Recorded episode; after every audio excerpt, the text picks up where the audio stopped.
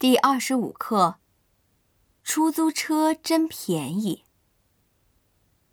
最近几年，天津的路上好像总在堵车。我小时候，马路上自行车和摩托车还挺多的，现在少多了，而汽车的数量则急剧增加。国民的生活富裕了，许多家庭都有车了。当然，城市里还有很多出租车。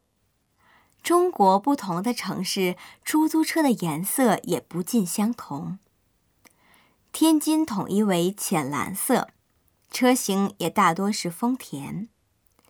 这是因为在天津有一个丰田和中国企业合营的工厂，很多中国人在那儿工作。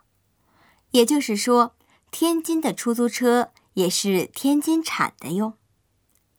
在中国，打车的方法和日本差不多，只不过乘客要自己开关车门。